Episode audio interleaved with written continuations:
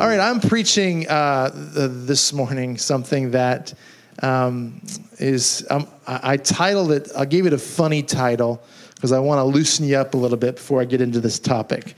So this is kind of in jest, and so I'm going to talk to you today, and the title of this message is Easily Offended People Offend Me.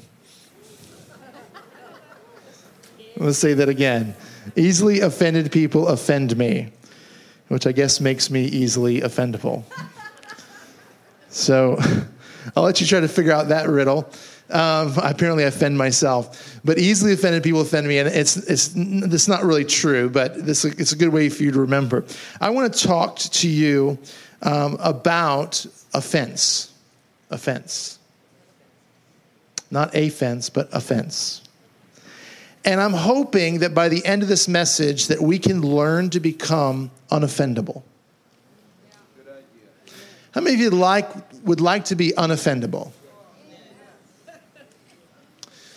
Well, I'm going to teach you what the Bible says and how practically you can take steps forward to be unoffendable. And I want to talk about offense for a moment because I want you to understand it and the destructiveness of it before I teach you how to get out of it. And so I was thinking about this, and I mentioned this to my wife last night when we were driving home from going to dinner with some family. And we were on our way home, and I was talking about what I was going to preach. And I said to her, you know, honey, when is the last time anything positive came into our lives because of offense? I want to ask you that question. When is the last time, because of an offense that you had, that something positive came as a result of that offense? Think about the time, the effort, the emotions, all that we have, all that we do, that we pour into being offended. And at the end of the day, it doesn't produce anything positive for us. I want to read this out of Matthew 24:10. I'm using the Amplified Bible, and I don't think I've ever preached primarily from the Amplified Bible. But the reason I'm using it is because the word that's used for offense or offended in both the King James and the New American Standard and the NIV and the New King James and the New Living Translation is actually the word stumble. But we've been taught wrong in many scriptures in what that word stumble means. And it doesn't mean in the context of these scriptures that I'm reading, it doesn't mean to just mess up, like to do something you're not supposed to do. But it actually, the word stumble, if you research the meaning of it, it actually means offense. So when the Bible says don't cause someone else to stumble, it means don't offend them, right? So the Amplified Bible actually uses the word offense or offended or offend. And so that's why I'm using that translation so you don't get confused.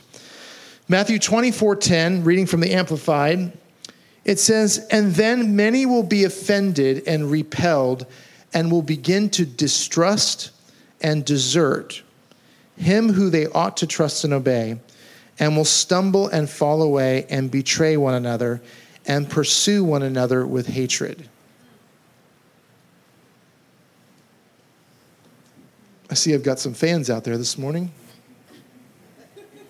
Don't all the groupies get excited at once, all right? "And then many will be offended and repelled and will begin to distrust and desert with whom they ought to trust and obey and will stumble and fall away and betray one another and pursue one another with hatred."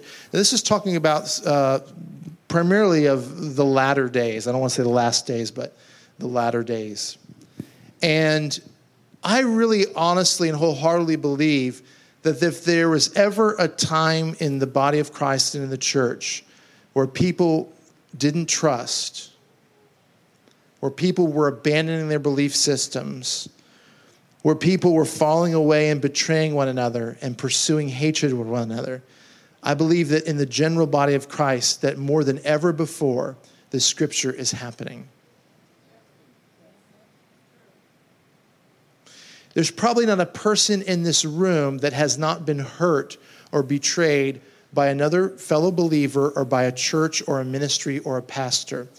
many of us carry this morning in this building, we carry an offense towards the church or the body of Christ because of something somebody said or did to us. And so this is what I believe happens to us in our Christian walk. And if you're writing stuff down, this is good to write down. I believe that you can be paralyzed standing on the outskirts of the valley of victory in your life with offense. I believe that you can be paralyzed standing on the outskirts of the valley of victory because of offense. What does that mean? That means that many of us are close enough to hear people that are experiencing victory and freedom in their life, that are overcoming, that are seeing the promises of God fulfilled in their life. Many enough are close enough to see it, taste it, smell it, hear it, but we're standing on the outskirts and we're unable to enter into the valley of victory. We're unable to enter into the promises of God in our life because of offense. Amen. And I thought this is kind of cute, but offense really is a fence. It really does keep you out of what God really has for you.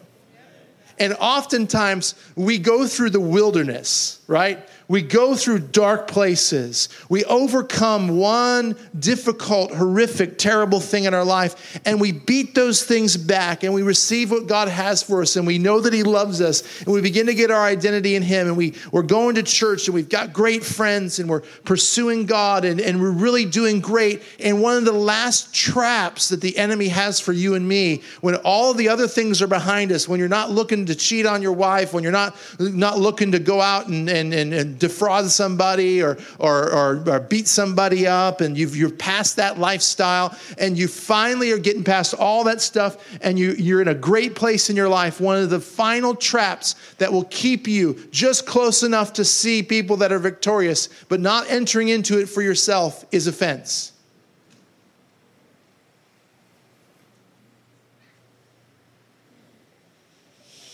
And offense is a trap. Offense is a trap. It is like an animal trap. If you've ever seen a trapper trap, like if you've ever had a raccoon or a squirrel that got in your attic and you had to call one of those wildlife guys who none of them seem to wear deodorant. But anyways, that's another. And I don't know why that just hit me, but I just bad memories from childhood or something. And they come out and they set a trap. There's certain elements of a good trap. Whether you're trapping out in wildlife or in a domestic situation, there's some good elements of a trap that is used to capture that animal. And the enemy uses these elements in the trap of offense to get you and I. And I want to tell you what they are. Oftentimes, the two major elements of a good trap are the fact that it's hidden or camouflaged, right? It's number one. And the second thing is it oftentimes has some sort of bait to the final, right? You don't see it, so you're not afraid of it, so you get close enough to it because it's camouflaged, right? And I'm going to teach you what this is in a second. And you get close enough to that trap. The animal doesn't know it's there, so he's not afraid to get near it. But when he gets close enough to it, he smells the bait. And the bait lures that animal in, right? And boom. They're caught. In the context of offense, I want to teach you what it's hidden in, and I want to teach you what the bait is. And when we understand that, I can give you the scripture and the principles that God's given us in order to never be offended again. So let me show you this. The trap of offense is hidden or camouflaged by justification. I'm going to explain to you what that means in a moment. The trap of offense is hidden or camouflaged by justification. I just want you to put on your thinking caps for a moment with me. It looks like this. I don't deserve to be talked to that way. What she did was wrong. I have a right to be upset or offended. Anytime you say I have a right, you're pulling out the card of justification. I've talked to 4 of my friends about this situation. All 4 of them agree with me. I have grounds to be offended. I talked to Tabitha. She was one of them. She doesn't even like me, and she still agrees I should be mad.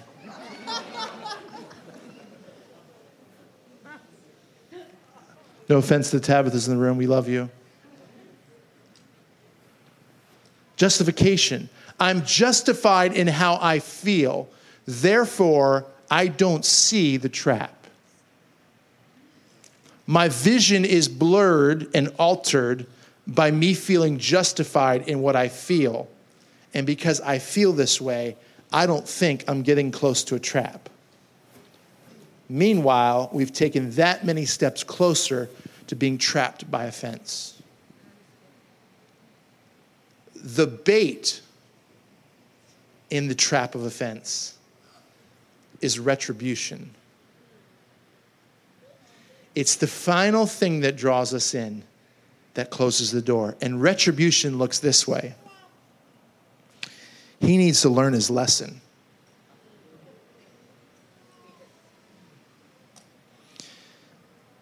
If she thinks things are just going to go back to normal, like they were before she said that, she is crazier than I thought. Here's another picture of retribution.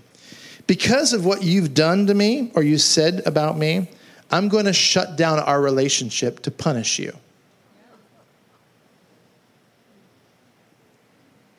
And what you communicate is this. You communicate our relationship is not worth a healthy confrontation to resolve and clear anything up that could cause offense.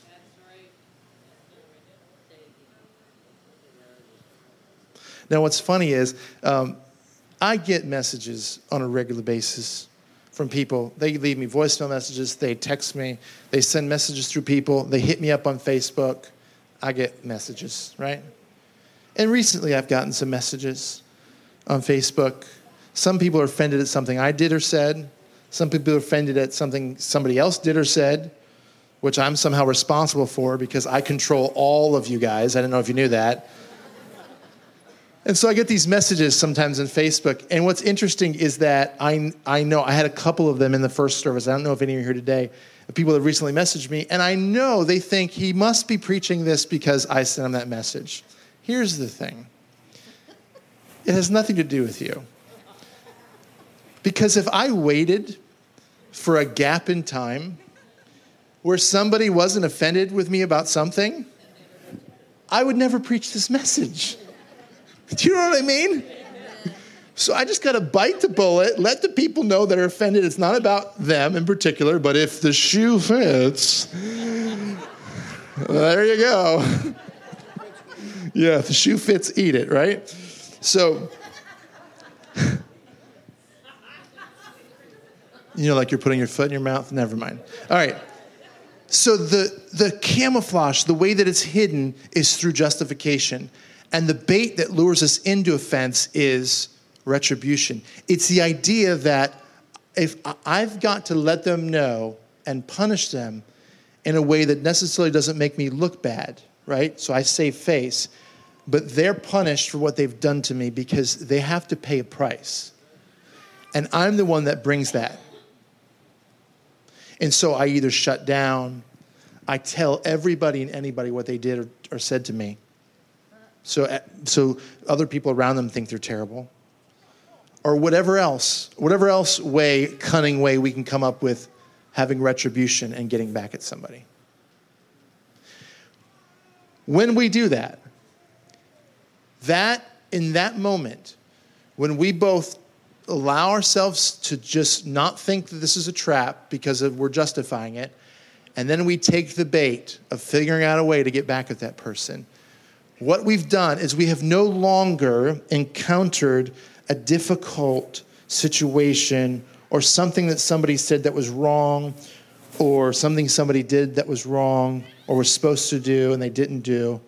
But now we're no longer circling that saying, but then we take it and we allow it to run with us the rest of our life.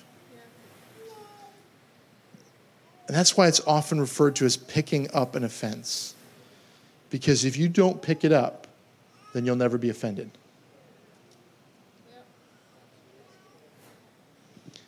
When you pick up an offense, this is what it produces: hurt, anger, outrage, jealousy, envy, resentment, strife, bitterness, and hatred.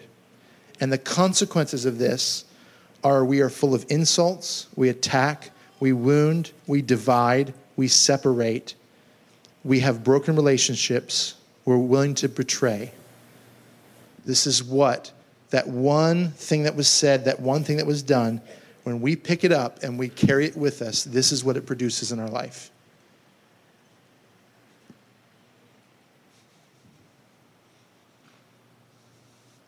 Now, the reason I'm preaching this is because if I listed the number of people that have upset me or offended me over the years, or our family at all, we would be here a long time. We don't have enough time. A long time. I am preaching not to you, I am preaching to us. I'm preaching because I want to be unoffendable, and I want a church that's unoffendable. I want to be so free from this trap that destroys us from the inside out, that causes anger and bitterness and resentment. I don't care what I have to do in order to get free of this. I don't know about you, but I want to be free of it. And I'm going to give you the way that you can become free of this. How many of you honestly can say, I want to be unoffendable and free of the offense in my life? This is what it produces. And I want you to think about this. I until recently, I've decided I drink too many crazy drinks, not the type you're thinking about, but I like Coke like nobody's business. I'll pick up a Red Bull of some sort. Rockstar came out with an organic one. That made me feel better about life. I love drinks, lemonade, sweet tea. I drink my calories. I know that's hard to believe, but I drink my I love that stuff. And so I'm stopping at the store all the time. Up until recently, about 10 days ago, I cut that off, and I've been drinking nothing but water, which is a miserable lifestyle. It's miserable. But I literally, if I'm at the gas station, I go into the gas station. I'm just being honest with you. I go into the gas station, and I cruise the aisle of non-alcoholic drinks looking for something new to try. I just do. That lifestyle is over, though, at least temporarily. I need a support group. But if there was a can of something, I don't care how fancy the graphics were, because, the more colorful the can, the more likely I'm going to buy it. There was one that came out that was like sours. It was supposed to taste like sour candy. But it was so colorful, I knew it was going to be a terrible thing. I couldn't help myself but try it once. But what if there was a can, and on the label, instead of it saying it's going to provide mental focus, it's pride, energy, people are going to love you, you'll be smarter, better looking, whatever. It says this can produces hurt, anger, outrage, jealousy, bitterness, resentment, hatred, broken relationships.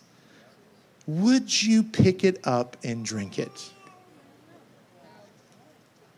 You're lying. Because we pick it up all the time and swig it down with one gulp. It's the can of offense. Because what you say or do to me, it could be terrible, it could be wrong, but I have a choice whether or not I'm going to pick it up and drink it. It doesn't justify what you said. It doesn't make up for what you said. It doesn't mean that what you said isn't hurtful. It doesn't mean that you're not hurt by what's said. But if you pick up that can of offense and decide to take the bait and allow it to take root in your life, it will destroy you from the inside out. I'm going to teach you right now how to finally be free from offense. You ready for this? If you're not ready by now, I don't know what to tell you. Check this out. This is God's counsel to overcome offense in your life. Luke 17, verse 3. Pay attention and always be on your guard, looking out for one another. If your brother sins or misses the mark, solemnly tell him so and reprove him. And if he repents, feel sorry for having sinned, forgive him. And if he sins against you 7 times in a day and turns to you 7 times and says, I repent, I'm sorry, you must forgive him. Give up resentment and consider the offense as recalled and annulled. As if it never happened.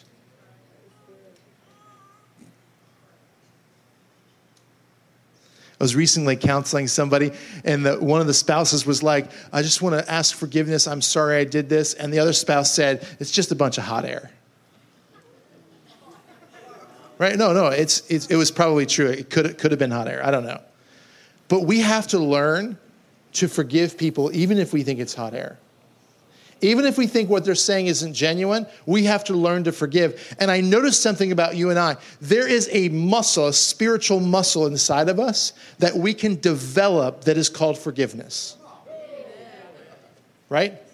If you learn to forgive well with the small things, when you get that big test, when you want to take out your hand and slap somebody, when you want to slash their tires, when you want to run them over but not kill them, let's be clear about that. When you get that angry with somebody that has wronged you, it'll be a heck of a lot easier if you've developed a lifestyle of forgiveness. Now, what do I mean by that? I mean, when somebody does something really small to you that's no big deal, learn to forgive them.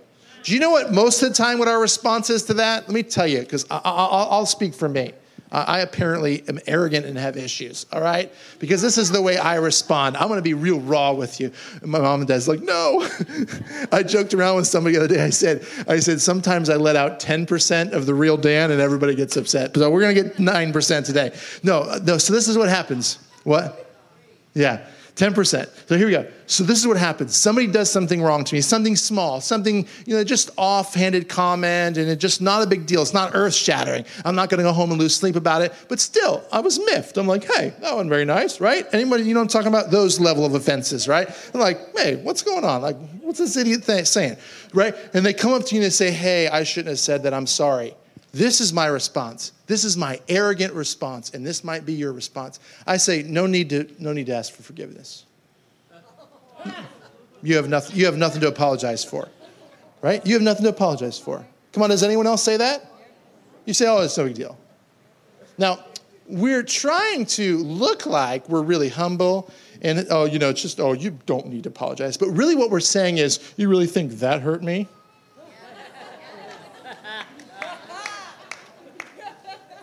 Deep down inside, we're hurt.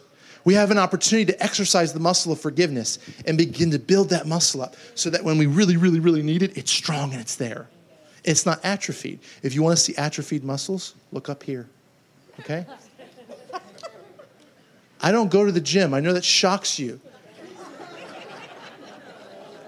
My version of going to the gym is going to my brother Jim's house. I call that going to the gym. Yeah, all right. So you have to build that muscle. It has to become strong so that when you're given the opportunity to, when you really, really, really, somebody really is asking for it, you already have gotten in the habit of learning to forgive. So instead of just saying, oh, you don't need, no, you don't need to say anything to me. You can say, you know what? Thanks. I totally forgive you. I forgive you. And learn to forgive. Learn to have a lifestyle of forgiveness. That's the first thing you can learn to do. Learn to forgive in the small things, and you'll be able to forgive when it really, really, really counts. The second thing is this. It's found in Acts 24. It's not even 12 o'clock, so don't get nervous. Therefore, I always exercise and discipline myself, mortifying my body, deadening my carnal affections, bodily appetites, worldly desires, endeavoring in all respects to have a clear, unshaken, blameless conscience, void of offense toward God and men. So the first thing is, like I just said, learn to forgive well, right? Learn to forgive in the small things. The second thing is prepare your response in advance. Prepare your response in advance. In other words, learn to develop a response in advance of somebody saying something they shouldn't or doing something they shouldn't to you. Learn to respond in advance. Make up your mind, because it's only a matter of time before somebody throws something out there that you can pick up as an offense. Learn in advance how to respond, how to train your mind, train yourself to respond. Think about it. When you talk to the Lord, tell him, Lord, help me in advance to make my mind up, to see past the smokescreen of hurtful things or hurtful actions and realize that the person that's doing it or saying it is a human being that you love, and I want to see past that into the intent of their heart and have compassion for them instead of figuring out a way to get back at them. Amen. Develop that in your heart. I told this story in the first service. We, a couple years ago, had some folks that actually, we had a couple, and then we had another person. We had some people that they were offering up a big, beautiful, hot apple pie of offense that they wanted us to take a bite of. And to a degree, I think some of us did for my family. Some of us just were so upset and offended at what was done and said. And if I describe it to you, you would be like, ooh, yeah, you needed to be offended. That's bad, right? The worst possible things that were said and done against us. And I remember just being in the middle of that, and everything inside of me, during the day, I would make myself say, we have to do the right thing. During the day, I was like, I'm going to do the right thing. And then I would go to bed at night, and I would dream, maybe it was a nightmare, but I would dream ways of getting back at them. That's what the darkness brings. No, I would literally dream at night. Don't act like you've never done this before. Am I the only human being that's ever done this? I thought about, I shouldn't say this on camera. I'll have them edited out. I thought about breaking out a window so when they were away, their animal would escape.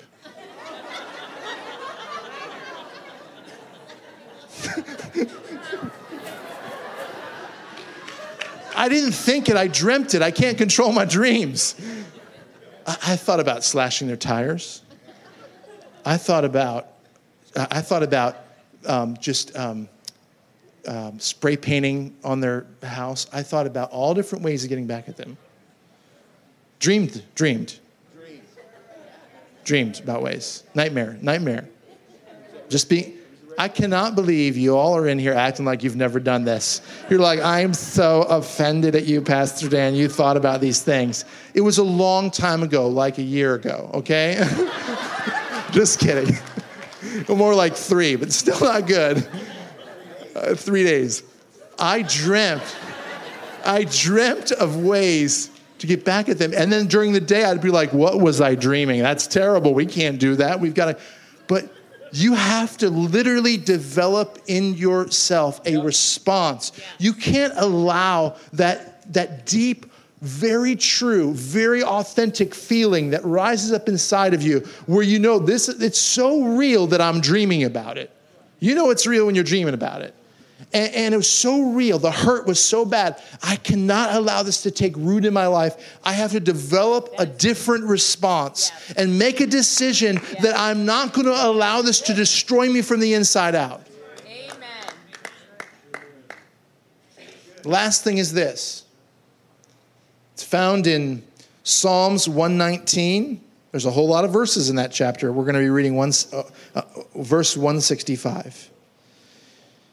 Says this, great peace have they which love thy law, and nothing shall offend them.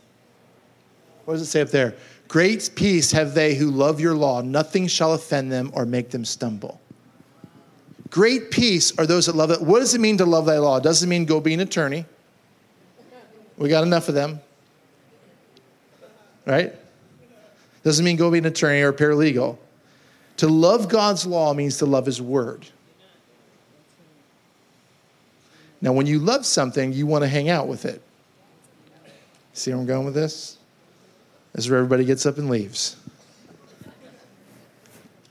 If you fall in love with the word of God and you begin to read it, absorb it, talk about it, discuss it, allow it to take root in your life, with God's word is his identity. And when you begin to absorb the identity of God in your life, and you begin to understand what he says about you and what he thinks about you, then what other people say or do doesn't matter anymore.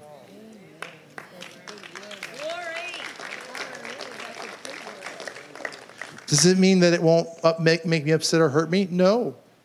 But you won't allow it to take root because you will replace what they said with what God says. And let me tell you something. When you compare what man says about you to what God says about you, there's no comparison. On the battlefield of opinions, God's opinion wins out every time. But if you don't know what God says about you, then you can allow that void in your life to be filled with what somebody says or does to you. So a love affair with God's word, his thoughts towards us, his understanding for us, his desire to see us do well, the fact that we're his creation, the fact that he's called us, the fact that he has formed us in his image. All of these things that we get and we absorb from the word of God fill the void of opinion in our life that once it's filled, that man can no longer fill. And no matter what's done or said, you will not pick up that offense and run with it and allow it to destroy your life. Come on, this is good. This is good. I'm gonna give you the Reader's Digest version. Are you ready? Prepare yourself. This is the part we'll put on the internet, and we'll make everyone buy the rest, okay? It's real simple. Offense has never produced anything good in your life. Offense is a trap. It's hidden. It's hidden. Come on. It is hidden and camouflaged with justification. The bait is retribution, making that person pay.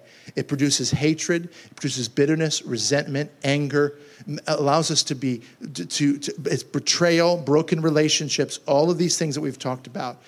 It produces all of that. The way that we walk out of it is we learn together. We learn to forgive well, to forgive in the small things. We develop a lifestyle and build the muscle inside of us. We develop a lifestyle where in advance, we make our mind up to respond the godly way. And the last thing is we fall in love with the word of God and see the word of God replace the opinions of man in our life and allow us to become what I described this morning as unoffendable.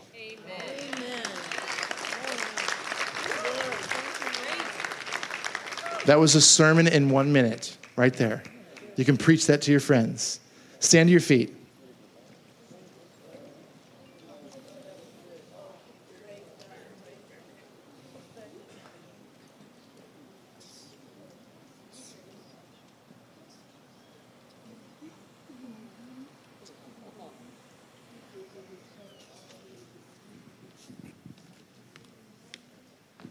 As I close, how many of you, I get up here because I want to be able to see everybody.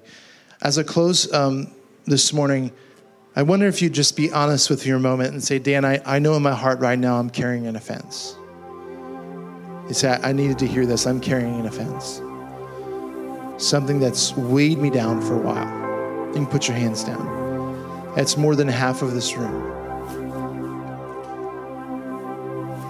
When you see that it will never produce anything positive in your life and you see what it's done to hold you on the outskirts of the valley of victory, to hold you away from the beautiful, lush, amazing things that God has in store for your life, it has been a fence preventing you from entering into the promised land of things here on the earth in your life. You can finally really have the motivation to do what the word of God says and to become unoffendable and forgive and release the offense in your life. Learn to forgive the small things. Learn to forgive it. Learn to have healthy confrontation when somebody upsets you. Healthy confrontation is real simple. Danny Silk puts it this way. He talks about it, I believe, in his Keep Your Love On book. He calls it brave communication, which means it's usually things that you do, a conversation you don't want to have. Everything inside of you is saying, don't have this conversation. But you're brave enough because you value the relationship enough that you're willing to have that brave communication. And brave communication looks like this. I want you to see this. Mom, come here for a second. I want to pick on you for a moment, okay? Brave communication's not this.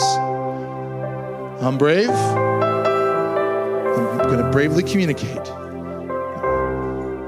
You said something really stupid last week. It really made me mad. I want to let you know how hurtful you are so you don't do it again. You understand me? What you said was hurtful, and it really ticked me off, and it was dumb. And from what I've talked to some people about this already, and they told me you do this a lot. That is not brave communication. That's dumb communication. This is brave communication. Let me show you. Hey, I care about a relationship enough. I want to talk to you for a moment. Do you have a moment? No? No. So I care about a relationship enough, and I just want to let you know something happened last week, something you just said in a comment. I'm not sure how you meant it, and I don't want to read too far into it, but it upset me. It did, and I care about a relationship enough. I want to get out in the open and give you an opportunity to tell me what the intent of what you said was so that we can move on in our relationship and that there's not something between us. And so she might say to me, you know, that's actually not how I meant it. I meant it totally different. And then I say, okay, you know, I just misread it, and she says, I hope you forgive me. And I say, absolutely, I do. And we move on. Or she might say, you know what? It was really stupid what I said. And I shouldn't have said that. I had a terrible day. My husband was acting up again. My kids, 4 out of the 5 kids were acting like idiots. I'll let you guess which one wasn't. And I just had a rough day. And I took it out on you. I'm sorry. Hey, it's no big deal. I'm sorry you had a rough day. I forgive you. That's what brave communication looks like. It's not accusing or backing somebody into a corner or making them feel or punishing them for what they said, but giving them an opportunity to talk it out with you in a really healthy and positive way so you can move forward in your relationship. And the motivation behind this communication is always relationship. It's always relationship. I want to have a relationship with you. This is why I'm talking to you.